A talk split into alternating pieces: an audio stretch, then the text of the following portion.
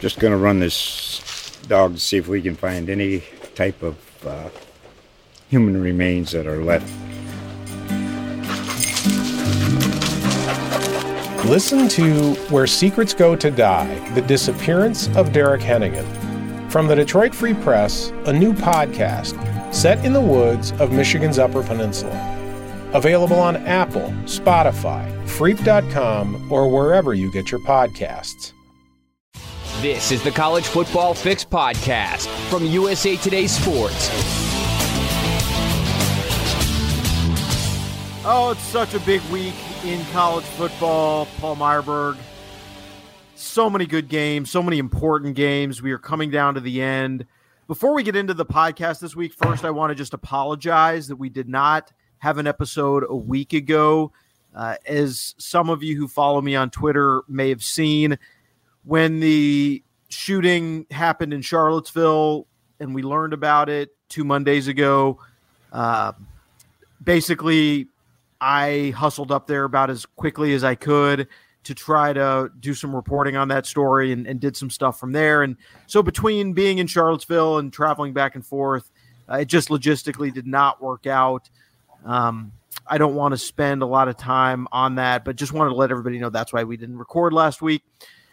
But let's get into this week's podcast. And it's Wednesday, day before Thanksgiving. Last night we had the penultimate college football rankings. Is that well, I guess penultimate no. would be next week. Penultimate right, Tuesday is penultimate. I made that mistake. I originally it's the only time of year I use that word. I use it one time every 365 days. So I double check that. This Tuesday, penultimate, a week from Sunday, final.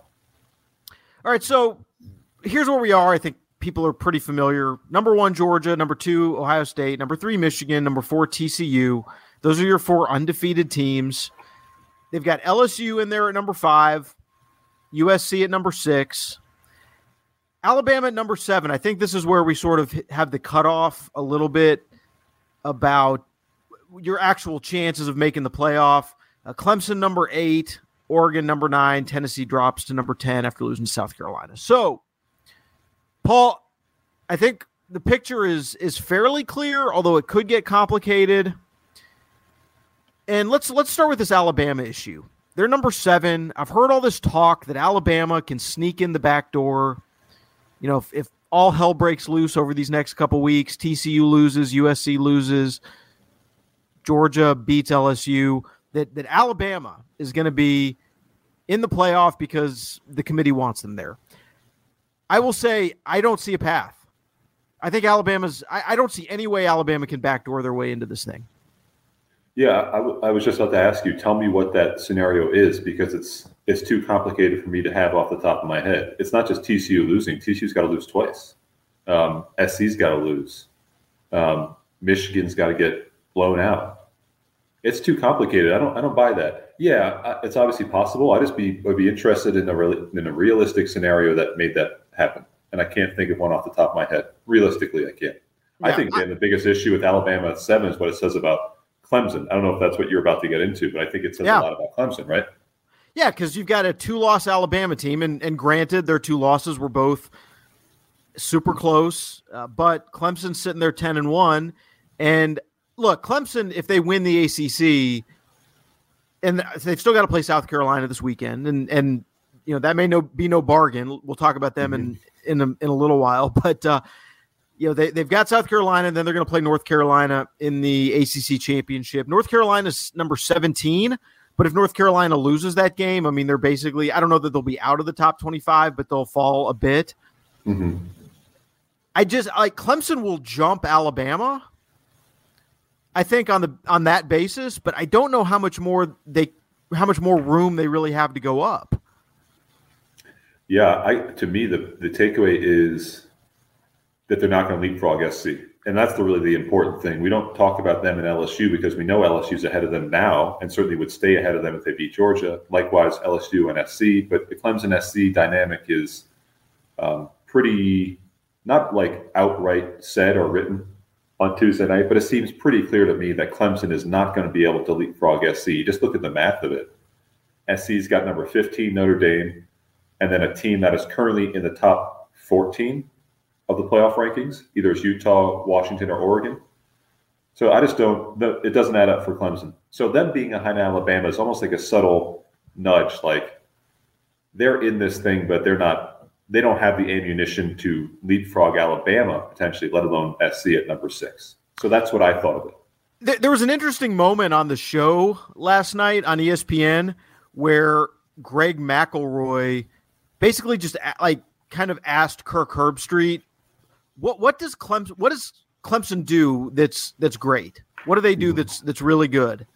And you know, and like Herbie's kind of sitting there, and you know, he's kind of fumbling around a little bit. He says, "Well, you know, they play they play really good defense, and um, you know, they can run it with Will Shipley, but eh, yeah, you know, it's like."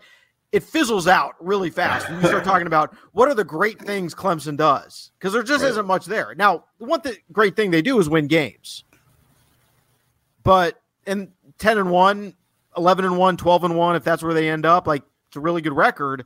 But when you have that one loss, which is a 21 point loss to Notre Dame, and you don't really have good wins, you know, they, they, they have a win over Wake Forest, which is okay. The the best win they have right now is is Florida State, By which far. is which is number 16 and you know Florida State could end up assuming they beat Florida, they're going to be a top 15 team. You know, great great job Mike Norvell to likely get this team to 9 and 3.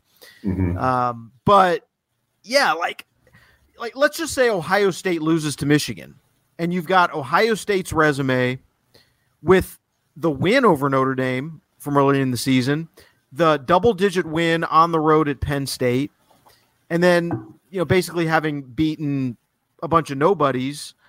How does that stack up against Clemson that would have, you know, again, Florida State, you know, Syracuse, Wake Forest, NC State?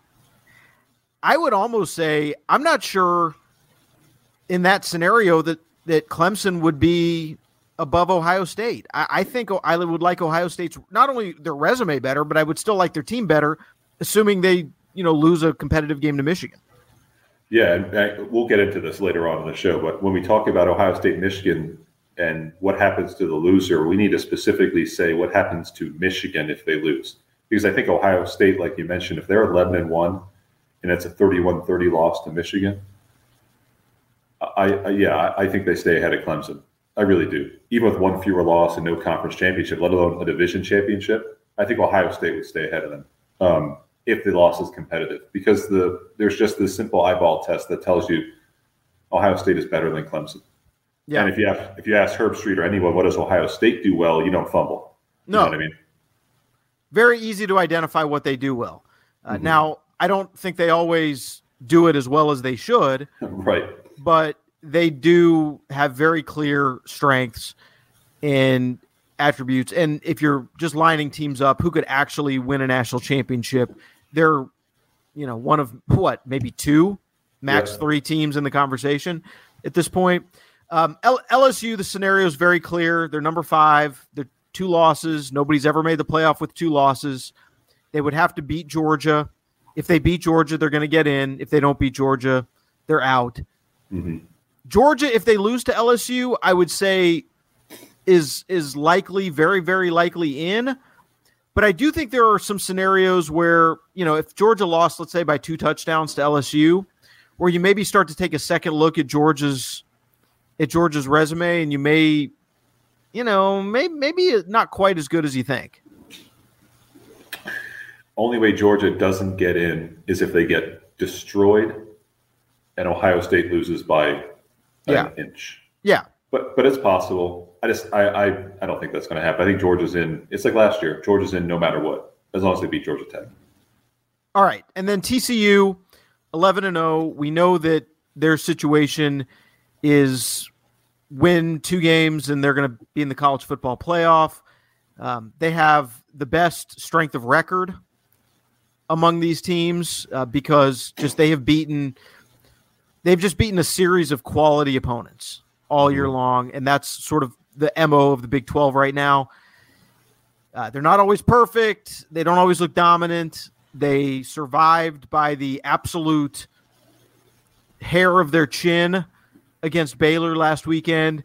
You would think they are going to, I don't want to say cruise, but they shouldn't have a huge problem with Iowa State at home this weekend. They're going to have a huge problem with Iowa State because, because they, they, have, have a huge they have huge problem with everybody. You know, and that's funny about TCU. Um, the strength of record thing. I think I saw that in the last 10 or 14 days and it kind of blew my mind because i'm as guilty as anybody as looking at how they've won instead of who they've beat and when you take a step back and look at who they beat it's a really nice collection of top third power five opponents like it's just a really nice run of teams it is by far by far a stronger resume than ohio state or michigan and definitely michigan so they've, they've beaten a lot of really good teams i just feel like their mo is to is to get into a four quarter game. Iowa State has only played that sort of game all year, so I hesitate to say that they're going to like blow them out. To me, it, it almost has to be like a 58 minute game.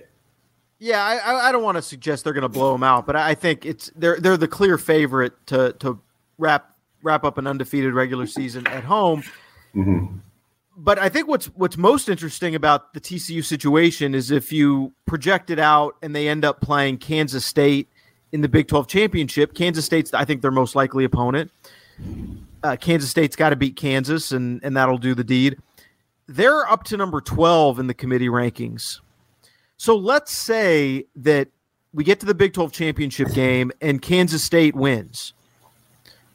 And TCU's there at 11 and 1, having lost to a team that by virtue of that win would vault, you know, into the top 10. They'd be like number 8 or number 9.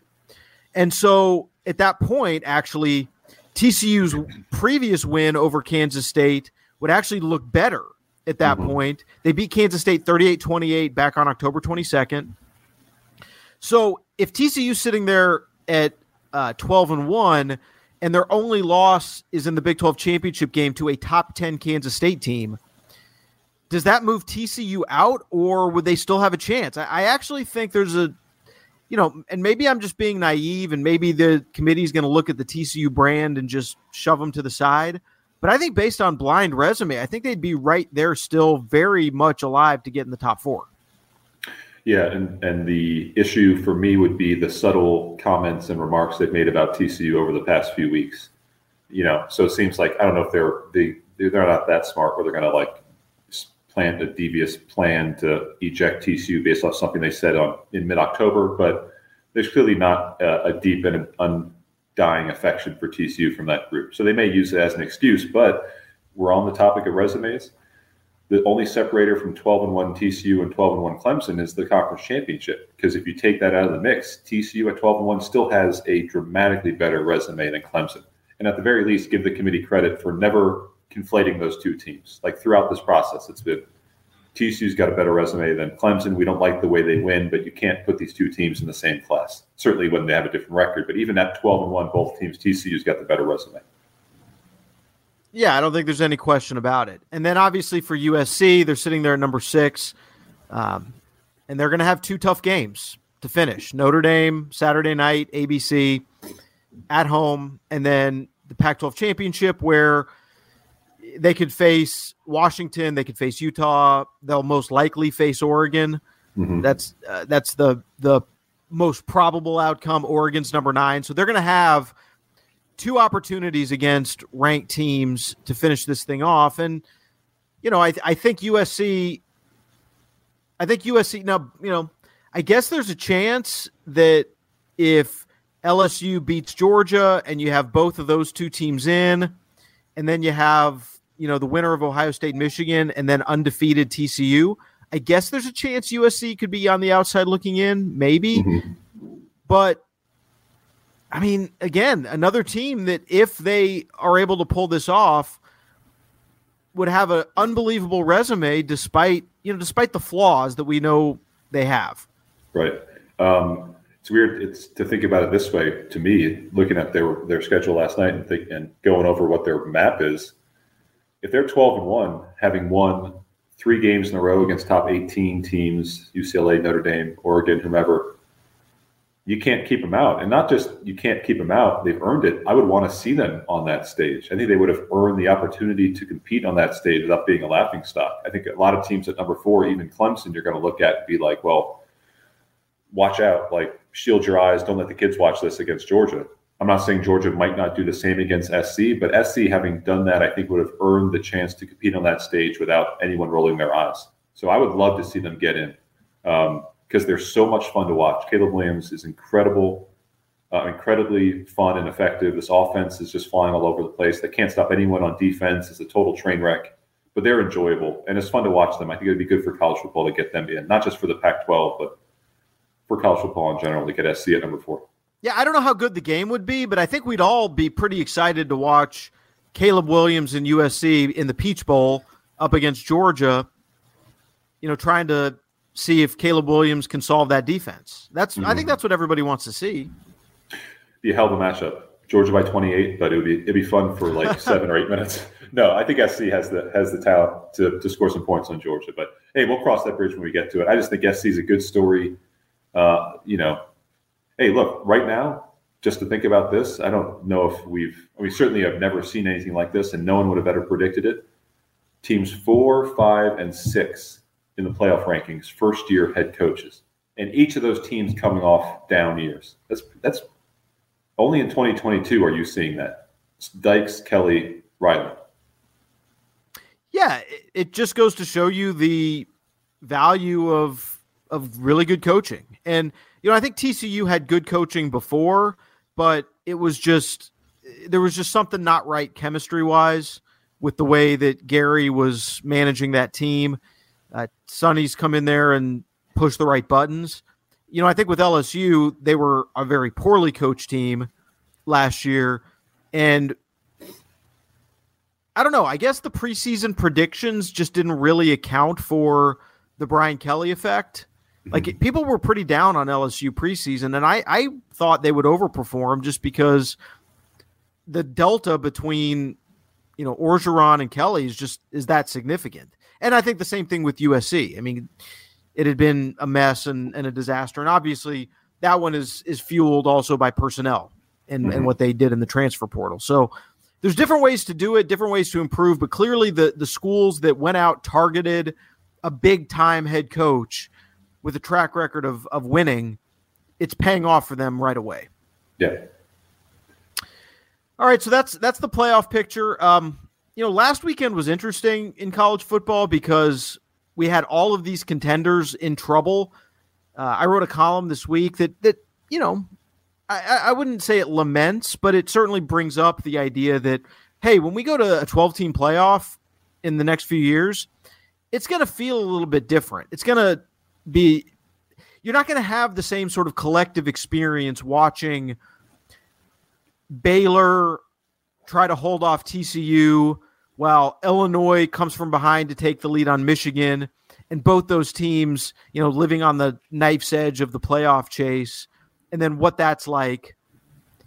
I, I don't know. I just there's there's something exhilarating about that that's inherent to the very small exclusive nature of the current college football postseason that is not going to be the same when yeah if michigan loses to illinois it's not great but hey they're still going to be they're still going to be easily in the top 12 you know? So there's going to be different pressure points. There's going to be different um, dramas that play out and there's definitely going to be more games that are relevant to the playoff chase no doubt about that. You're going to gain that but this is what you're going to lose. And I think last week and then this week to an extent with the matchups, I think is a great illustration of that. Yeah, I think I'm trying to think back to 2013, 2014, what our great fears were about how the 14 playoff would impact the regular season. They probably were a lot like what we're saying right now.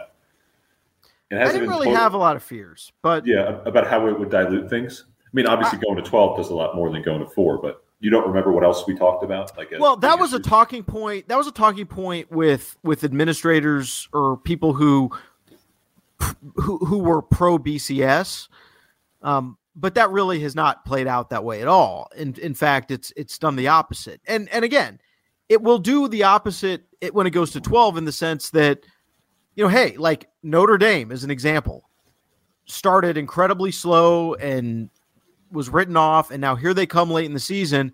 If this was a 12 team playoff, Notre Dame having the chance to go to USC would be something that, hey, they might get in, you know, if they win this game. They yeah. might they may jump into the top 12. You know, so or you know, Florida State, Florida, Florida State, if they win that game, boy, they're going to need a couple things to happen, but you know, but they'd have an outside shot at, at getting in. Right. You know, so it's it's different. It, it just shifts the window a little bit, but and that'll be great too. It's just, I'm sorry, it's not going to be the same to say, yeah, TCU. It doesn't matter if they lose to Baylor because they're getting in no matter what. Yeah. Um, expansion of any kind, like once you start diluting that pool, you you see a decline in like your your overall production. Like you're expanding the product, you're going to see a dilution of it. So that would be my slight concern is that when the games start to matter a little bit less, why do we care just as much? Yeah. Um, like this seems unlikely, this scenario that I'm that I'm going to paint, but it this would be my real fear, and I know it's not going to happen. Like for example, this past Sunday in New York, the Jets pay, played the Pats, and it was for first place in the AFC East, if that's what they still call that division. And that's an important game but like it's kind of forgotten by Monday. You know what I mean? It's a game for first place, but there's more opportunities to get to first place, other ways to get to first place. So really, it doesn't matter that much. I don't know what the analog is to that in college football, what like how to compare that, but I don't want games like that. Like I don't want games that are in November with two top 12 or 13 team ranked teams that don't matter. Um, because you could say, well, they can just, you know, do this next week and do that. So I'm worried that that might happen to a degree, but like you said, it didn't really happen in 2014. So we tend to overblow and create boogeymen when we don't need to. All right, fair enough. Um, what did you make overall though of last week? Like, if you're looking at Michigan, you know, are there now some cracks and concerns? That was really the first game in which they had been challenged deep in a fourth quarter, and it took, you know, it took a lot for them to win you know, the TCU thing. Like, are we just sort of waiting for a regression to the mean because they keep getting themselves in these, you know, in these pickles and and they find a way out of them every time, mm-hmm. but they're constantly getting behind the eight ball. And and you know, the end of that game was really a coin flip. I mean, it could have gone it could have gone either way. Um, you know, those two teams in particular are are you do you think do you think less of them now after the escapes that they had to get out of? No, I mean it's hard to think less of Michigan just because they had one scrape. I mean, they've had ten games in a row before that where there was no real issue at all. But like, if you want to be more specific, I think coming out of that game for Michigan, my concern is that injuries. Yeah, injuries. And if it's third down and eight, yeah, what's the what are you going to do? Um, we have not talked about JJ McCarthy since like September 10th we haven't needed to because he's had a he's he's basically like been driving from the back seat for the entire season. Credit to him. He doesn't make mistakes. He's got a high completion percentage. He does what he's asked to do. But I guess I come out of uh, come out of Illinois, even though that's a top five defense nationally, and think, man, like you get in a situation with Ohio State. I'm not saying it's like 31-10 and you got to fight back, but it's it's midway through the third and it's 28-21. And Ohio State's just scored 14 points out of the break and you're it's loud and it's nasty and you've got to start from your own 17 or whatever and you've got to get points. Like i don't know. I'm just concerned. I'm more concerned today than i am solely because i don't know what they can do in that quarterback b quarterback setting. So that's my takeaway from the weekend that you win by two points every it happens to everybody. I don't care too much about that. Yeah it was a strange game for michigan because uh, blake corum uh, got hurt and you know, I don't know what his status is is really going to be. Uh, Donovan Edwards didn't play; he was injured as well. So, I mean, basically, you're talking about, you know, the two real playmakers on that mm-hmm. offense were both were both out. So that has an impact, and I think you got to give Illinois credit. That's a very good defensive team. Oh yeah, uh, very well coached, and they they had, you know, they had it. Uh, they had Michigan figured out. I don't know if Ohio State is actually capable of shutting Michigan down to that degree. I mean, we saw the way the game played out last year, where Michigan just was more physical and tougher on the line of scrimmage and was able to kind of do what they wanted running the ball. Mm-hmm. Uh, I think Michigan can do that again, but I think they need to have those guys healthy. And that's yeah. where uh, you just You just don't know because there's not going to be a lot of information coming out of Michigan between now and then. No, we'll know at like 12:02 Eastern time. Probably not even maybe at 12:05, 12:06 what the story is. But yeah, they need to be full strength. Do we want to get into this game? Do you want to? Yeah, well, I mean, let's just do it because Let's well, and I- yeah. because because I also think you have question marks about Ohio State here. Um, yeah, they could have lost to Maryland really easily. You know, and they're not healthy. They've not been healthy with the wide receiving core that was supposed to be, you know, the greatest we've ever seen. It's, you know, I mean, it's just been a, a nightmare season. Jaxon Smith-Njigba, just nothing going on there. And um, you know, they, they still have all their they still have a lot of weapons, uh, and they still have a great quarterback in CJ Stroud, but um, I don't know, man. Like I have just all season long been been looking at Ohio State like there's something missing here. They're not firing on all cylinders. I don't know if at this point in the year, if you haven't been that team, that you can suddenly be that team in week 13. Yeah, and can you suddenly be that team with all the outside stuff happening this week? As much as you try to tune it out, you know you're playing Michigan, you know the environment is going to be like. Are you able in that setting, mentally, physically, to find your A game? Maybe. I mean, a great team would find it on Saturday, and maybe Ohio State is that great team. Um, I was thinking earlier this week, and, and I was thinking of a metaphor for this game, and what I came up with was that Ohio State is like a, a tsunami you know, just like destroying things in their path. And Michigan is more like the steady beat of waves on the beach that'll like erode things over a thousand years. Um, the tsunami wins in the head-to-head competition, but Michigan, if they get in their their rhythm like they did last year, they get in their tempo and they have momentum and they're finding success on first down and they're hitting Ohio State early, four, five, six yards a pop.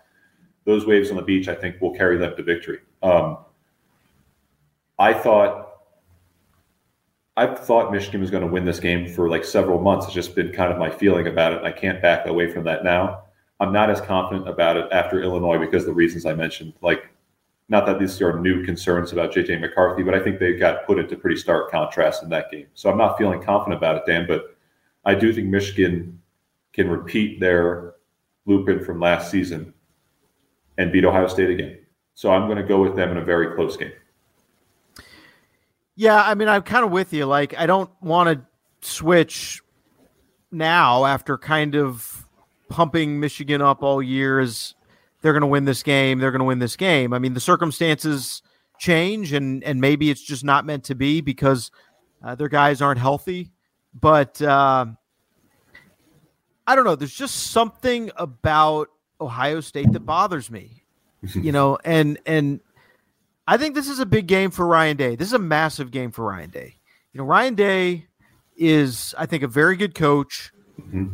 Uh, I think all of the boxes at Ohio State that you would want to check are being checked. They recruit really well. They win the games they're supposed to win.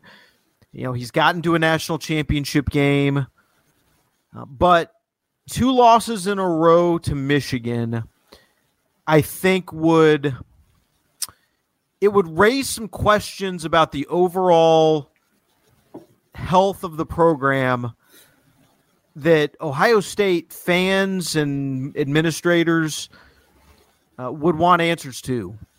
And you know, like I don't know. I mean, I don't want to like do do hot takes here, but I do think if if Ohio State loses this game, like the pressure is going to be on Ryan Day in a major major way going into next year. You know, maybe to the point where you know he yeah, maybe he does look at the NFL or something like that. I don't know. Like it you can't lose to Michigan twice in a row if you're Ohio State. No, you definitely can't, and they haven't in you know 24 years, so or 23 years, 22 years. I got that one. So yeah, it would definitely raise some eyebrows. That's not a hot take to me um, at all. I think that at the very minimum, it remi- it would remind me a bit of the Mark Helfrich situation. Not quite Yeah. apples to apples, because Day is has more than Helfrich has shown that he can pilot this program beyond what was left for him. But people turned on Helfrich. Honestly, they turned on Helfrich way, way, way too soon. But they turned Very on fast. Helfrich uh, early in year, basically in year two, is when they realized you're not Chip Kelly and we're not going to support you, and we're just waiting to get our next coach. Day's not going to be. It's not going to be that bad. But going 0 2 or losing two in a row against Michigan is definitely going to open up uh, uh, like an offseason conversation among people who don't necessarily matter, Yeah. but nonetheless who are represent the drumbeat of that fan base, and that's a concern. And yeah, uh, would it drive you out of Ohio State? I don't know, but you definitely don't want to be 0 3. I mean, obviously, like you you've lost two in a row, you go into next year and you are shaking in your boots at the idea of losing three in a row because there's no coming back from that. Yeah, it's it's a fascinating scenario. Just the standards are so high there, and you know everything is set up for them to win. You look at the recruiting rankings. I mean, they blow Michigan out of the water in recruiting every single year, every year, mm-hmm. and you know I, I think that's actually been the the biggest surprise to me of the Harbaugh era is that they just have not been able to they just haven't been able to really get the kind of traction in recruiting nationally that that I thought they would. You know, Harbaugh came in, stormed in, and he was doing satellite camps and you know innovating and going down and doing uh, spring spring practice at IMG Academy and you know just all this stuff and it just doesn't feel like much of it's paid off. And yeah, they're they're finding dudes, they're developing dudes, they're they're playing and leaning into a, a style of football that fits that fits the the the school, it fits the conference, the weather, it fits what Harbaugh wants to do. And if we're looking up and it just looks like Michigan's getting more out of their program than Ohio State is, then that's not a coach that can stay at Ohio State for the long term. Yeah, yeah. Uh, Michigan definitely develops at a very high level. I mean, on the topic of their recruiting, I'm I'm just more surprised they don't have like just one guy every year who they out recruit everybody for. I'm not saying they do that on ten guys, but just one five star quarterback receiver. Or just, yeah, just find one good quarterback. Yeah. Um, that makes it worse, as I think, which I think at the points you're getting at. That makes it worse to be Ohio State to like score 48, 77, 52 points all season long, show off all these guys that are just off the charts NFL ability, and then play Michigan, who you out recruit every single year, and then get kind of smushed by a bunch of dudes who maybe were lightly recruited by Ohio State but weren't number one on their board. That makes it worse. Makes it much, much worse. Yeah, it's uh it's a fascinating scenario, and that's why there's just so much at, at stake in this game, and and it's going to be awesome. I, I don't I don't know. Have you checked the weather? Do we know what the weather's going to be like? I don't know. Expecting it to be, uh, you know, 40s, mid 40s that time of year. Let's take a look. Oh, it's definitely going to be cold. I just you know are we are we looking at any precipitation or anything No. like that? No, Hmm, Okay, let's see. What do we got? no, no precipitation, and uh, I want No. snow, man. I want flurries. Yeah, yeah, yeah. I want snow too. Not enough snow games this year. Only one. Am I right? Am I, that I'm, am I missing one? We had that midweek action, uh, Snowmageddon. But yeah, no snow games this year. Anyway. and and just to to kind of put a bow on on what's going on in the Big Ten, the winner of this game is um, oh actually by the way uh, I'm just looking at it right now Columbus Ohio for Saturday partly cloudy skies in the morning will give way to occasional showers in the afternoon Oh. so so we might have some rain could be a nasty Okay. day fifth you know high 40s 50 degrees and rainy, according to Emily. Okay. All right. I'm into that. we can work with I'm that We can definitely get that going.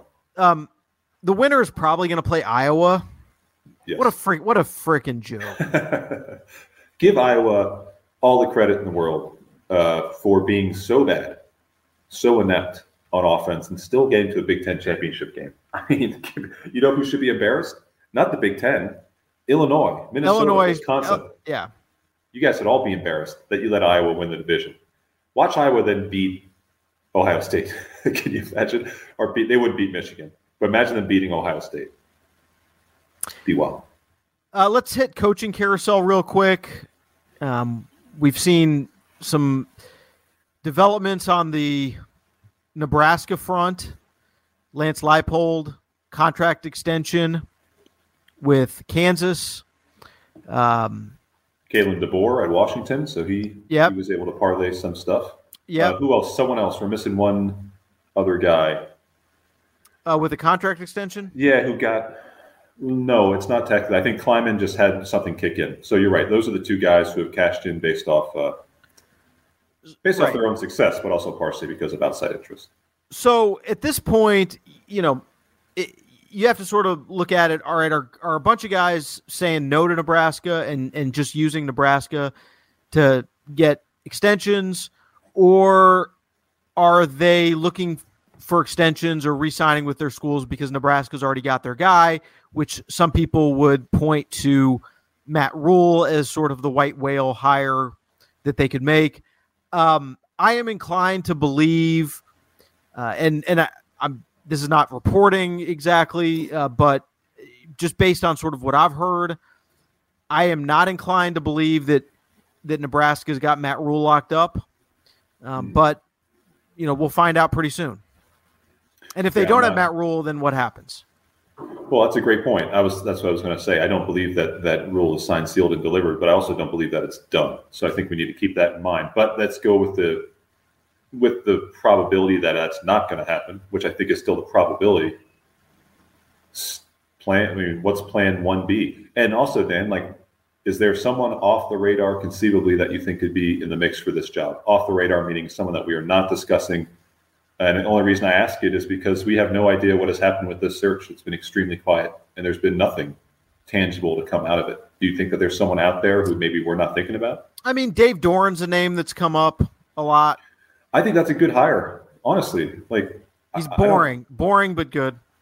Wh- what is Nebraska? Uh, I mean, when they when they were good, certainly boring was not a bad description of what they were about. So um, I think that'd be a good. You, like you mentioned, Gary Patterson last time we were we were Yep. discussing this.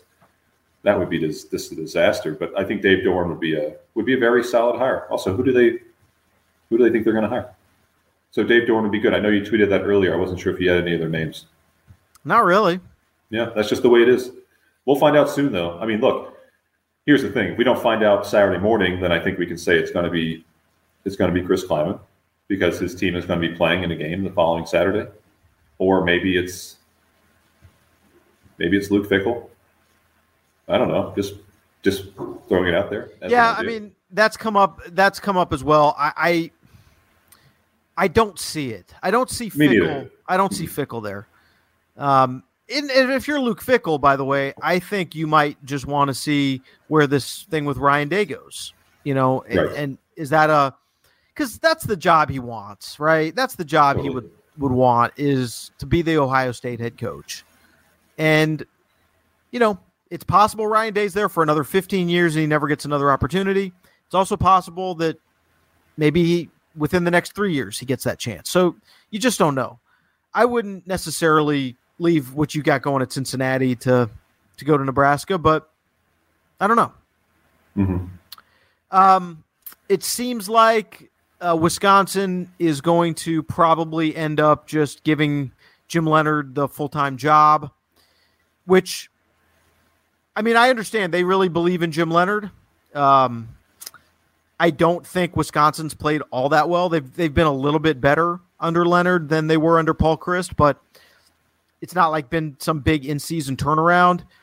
You know, maybe if you are at Wisconsin in the in that building, you just sort of write this off as, hey, this is actually a Graham Mertz problem, a quarterback problem, more than anything, and that you don't want to lose Jim Leonhard. He's too good, and he'll get his own offensive coordinator in there, and they'll get a new quarterback, and everything will be cool. I, I guess that's what they're banking on. Yeah, and I think uh, being like not able to reinvent the wheel during the season, I, I don't think that's a reflection on Leonhard. I, I think we'll know and get a better idea of what kind of program he's going to run, like you said, in the first couple months of the winter. That's who he hires as coordinator. Uh, what do you see them do in recruiting? Has their will they change the way they approach the investment they have made in recruiting into NIL? I'm looking for those program changes. I just don't think he was at the had the ability to like just completely changed everything at that point of the season. So, like you said, they haven't played that great, but it hasn't thought it's not going to stop him from getting the job. That's an obvious. That's obviously going to happen. Uh, there's been some smoke around Deion Sanders in South Florida. I don't know what to make of that. Uh, there's been some talk about Deion, a little bit of talk about Deion with Colorado. Um, that one would seem like an odd fit to me. Uh, Bronco Mendenhall's been brought up with Colorado, and that actually would make a ton of sense. Mendenhall would be a good Nebraska name. Definitely. I wonder.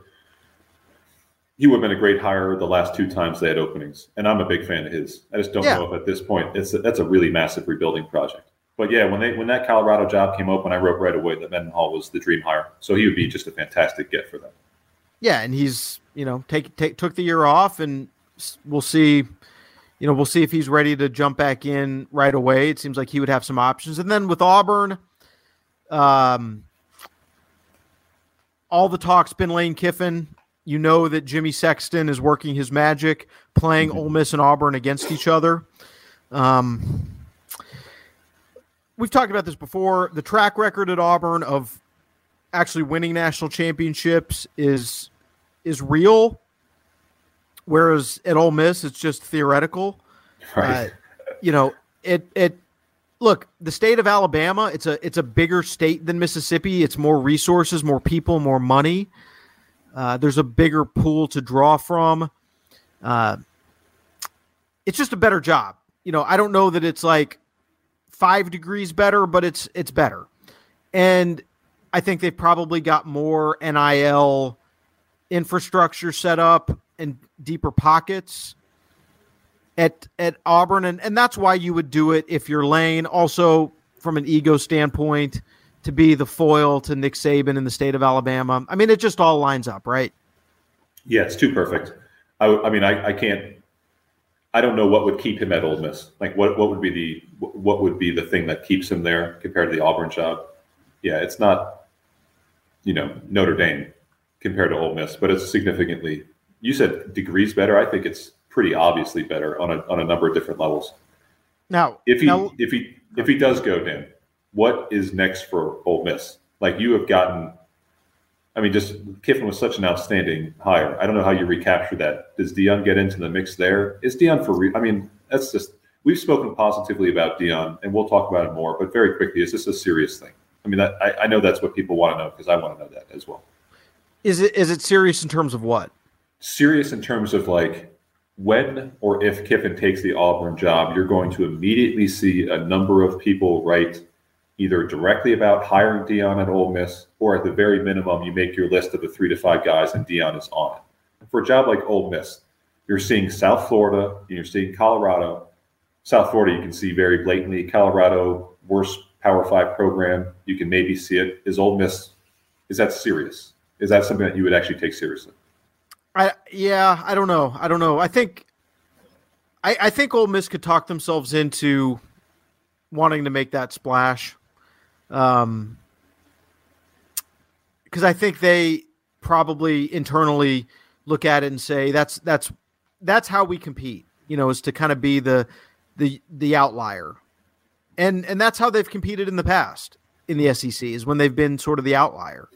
And that's I think what they're going to have to do. And yeah, maybe Deion's the guy there. I don't know.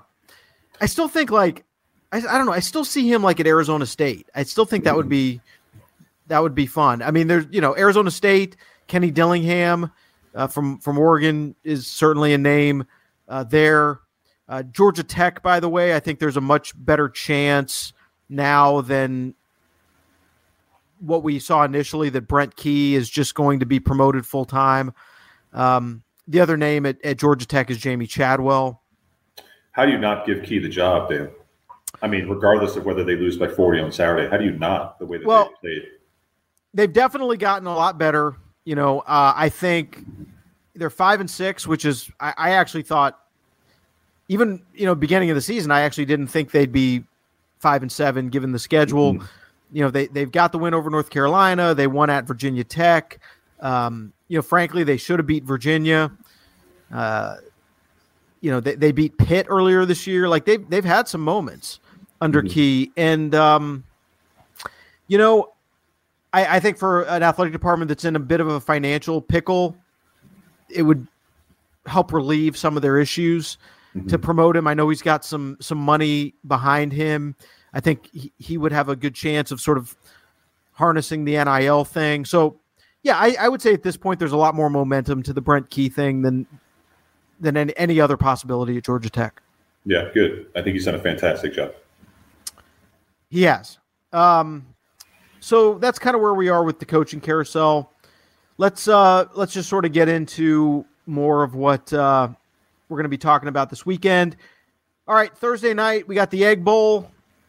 Again, Ole Miss. You know, I don't know if it's the stress of of the Kiffin rumors or whatever, or the exhaustion of getting beat by Bama, but they laid an absolute egg at Arkansas. They were not competitive. It it the final score was 42-27, but that game was over.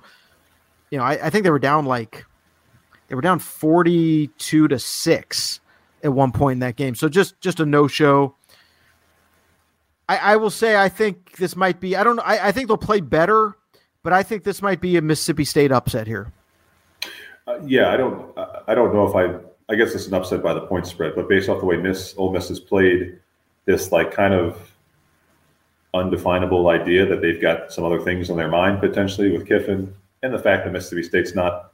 We haven't talked about them in a couple weeks, but they're they're moderately good football team, even in the SEC. So yeah, I'm going to Mississippi State in the Egg Bowl. But who knows? I mean, any, anything and everything will probably happen. But I'm with you. I'll take the Bulldogs.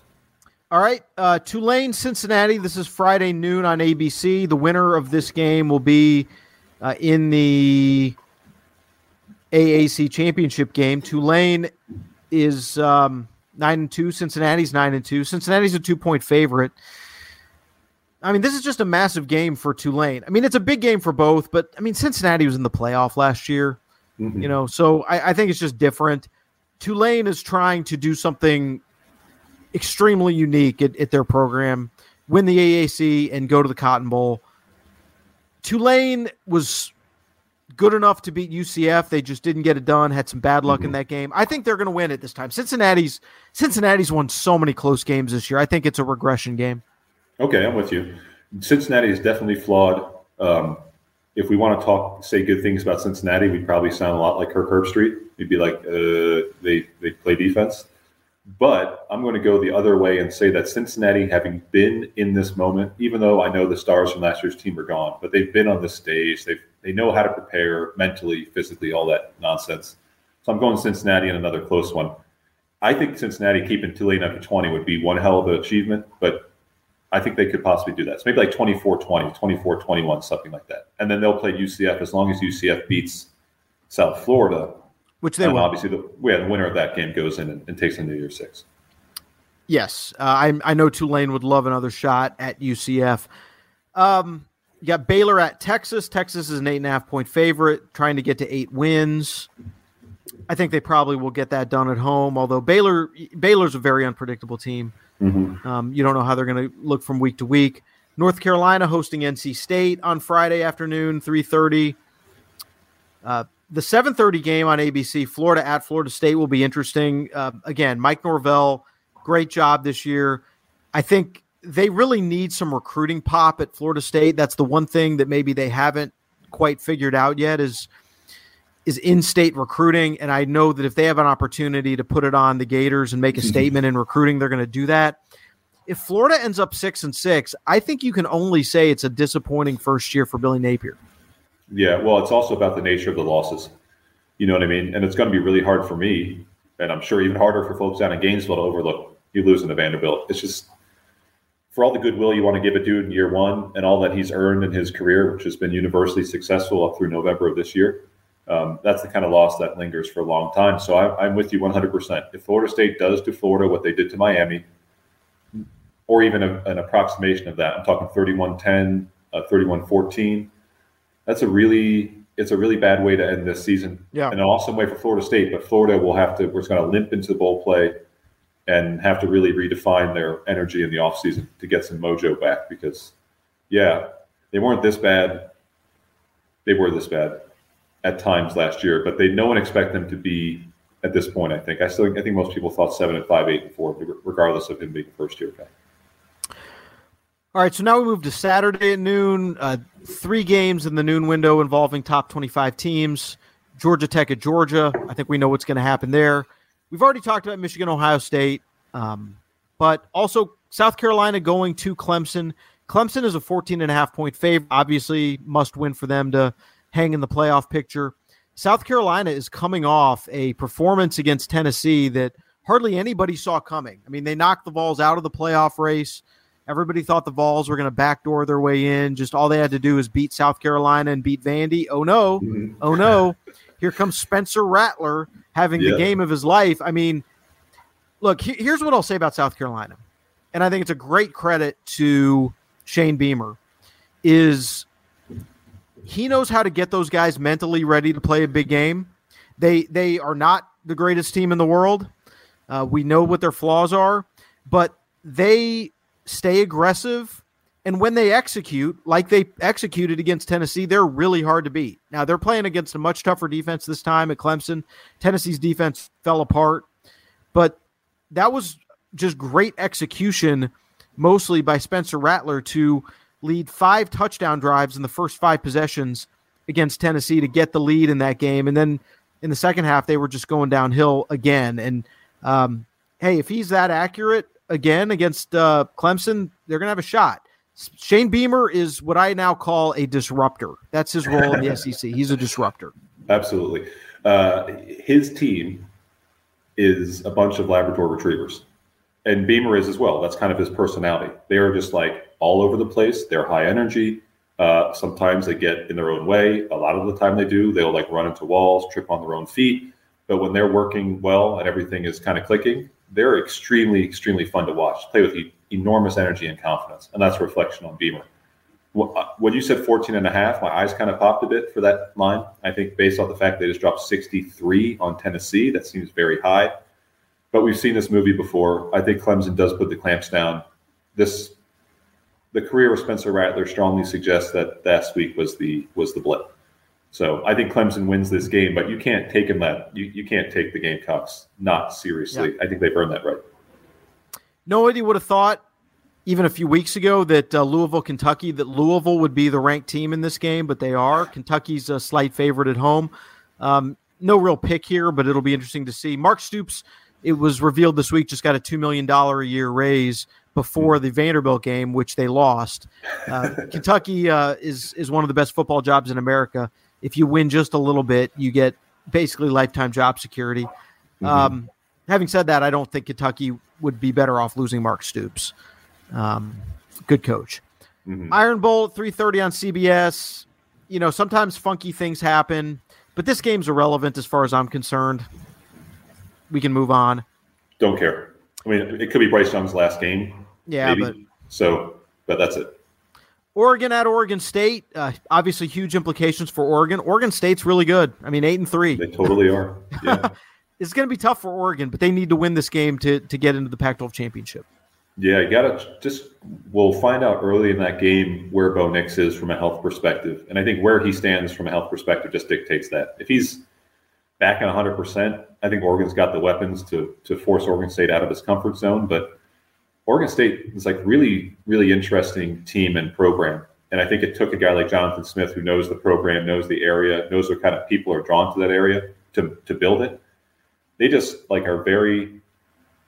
They don't really beat themselves and they want to make you play their game and they want to make it low scoring. They're they're they're different than the SCs, UCLA's, Oregon's, even Washington's of the league. So um, if that game is weather related conditions, I think Oregon State's got a real nice shot. But yes, Oregon should win that game and get into the Pac-12 championship.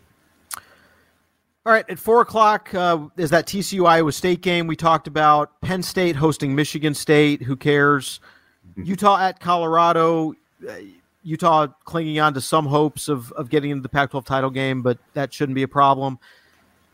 Go to the uh, 7 p.m. window Saturday. LSU at A&M. If A&M finishes four and eight, you know there's hard to imagine paying 80 plus million to fire Jimbo, but I'm not going to put anything past A&M until uh, they put out that statement saying that Jimbo's coming back next year.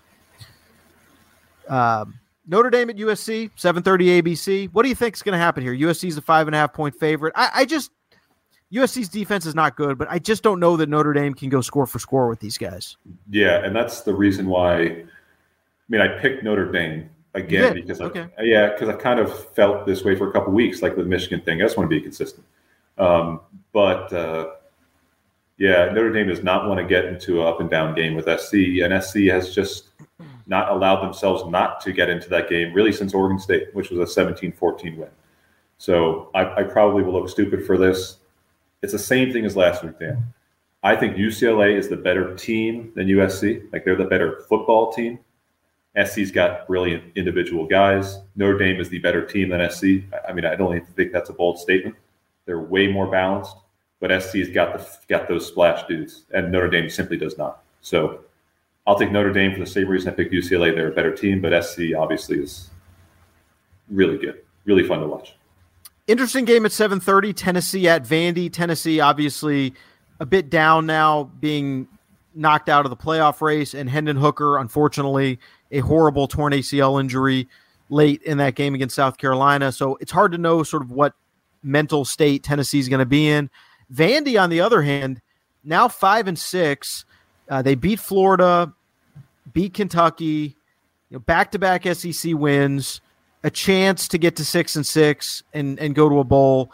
Clark mm-hmm. Said they were going to be the best program in college football at some point. Uh, they have taken at least a couple steps toward that this year. I don't know. I, I think Vandy's got a shot. Sure, and with the backup QB, like they definitely have a shot. Um, if Tennessee loses this game, I don't even know. I don't know what. I don't even know what to say about the complete and utter disappointment of like in an eight day span. Yeah. For that program, I mean, it, it would be hard to look back on this year. It's I think it would be hard for the year to not be defined by these last two games. I just I think it'd be hard. You'll obviously see the boost and the benefit of this nine and one start or the eight no oh start really, in terms of recruiting, in terms of energy, your top eight next year, whatever. But it'd be hard for me to overlook the fact that they were nine and one or eight no, oh, and they lost three or four to end the year. Be tough. Kansas at Kansas State. Kansas State trying to lock up a Big 12 championship game berth. And then 10:30 p.m. the Apple Cup, Washington at Washington State uh, Washington in with a chance to make the Pac-12 title game. What do you think there? Yeah, I'll take UW, but we'll know at that point if it even matters. I mean, if Oregon wins, it's all moved anyway. And then just very quickly uh, on the Heisman race, I think this is probably the most wide open it's been at this point in the year. Uh, I think it's narrowing down. I would say going into the weekend, I would make Caleb Williams the favorite. Mm-hmm. Agreed. Uh, and certainly, if he plays well against Notre Dame, that will strengthen his cause. Um, is there anyone you're keeping an eye on this weekend? No. No, just Stroud and Williams. Those are the only two guys to me that we need to take seriously. Drake Maye is out, Hooker's out, um, Duggan maybe. Yeah, but really, it's those two guys. And and to be honest, we know people who vote who don't wait till Saturday after conference championships to vote. They vote this week if Caleb Williams, it's nighttime and you're at home watching that game and he goes for 400 plus against Notre Dame, I think he's going to win this thing, regardless of what Stroud did earlier in the day or regardless of what he does next weekend. All right, so that's what we'll leave it for Thanksgiving week. Thank you, everybody, for listening to the College Football Fix. We are going to be dropping new episodes every Wednesday discussing the latest news and poll results from around college football. Subscribe to the College Football Fix wherever you listen and find more of our content on usatoday.com and the USA Today Sports Plus app for Eric Smith, our uh, college sports editor, for producer Emily, for Paul Myerberg. I'm Dan Wolken. Have a happy, healthy, and fun Thanksgiving. Enjoy the games this weekend. We'll be back here next week. The College Football Fix Podcast.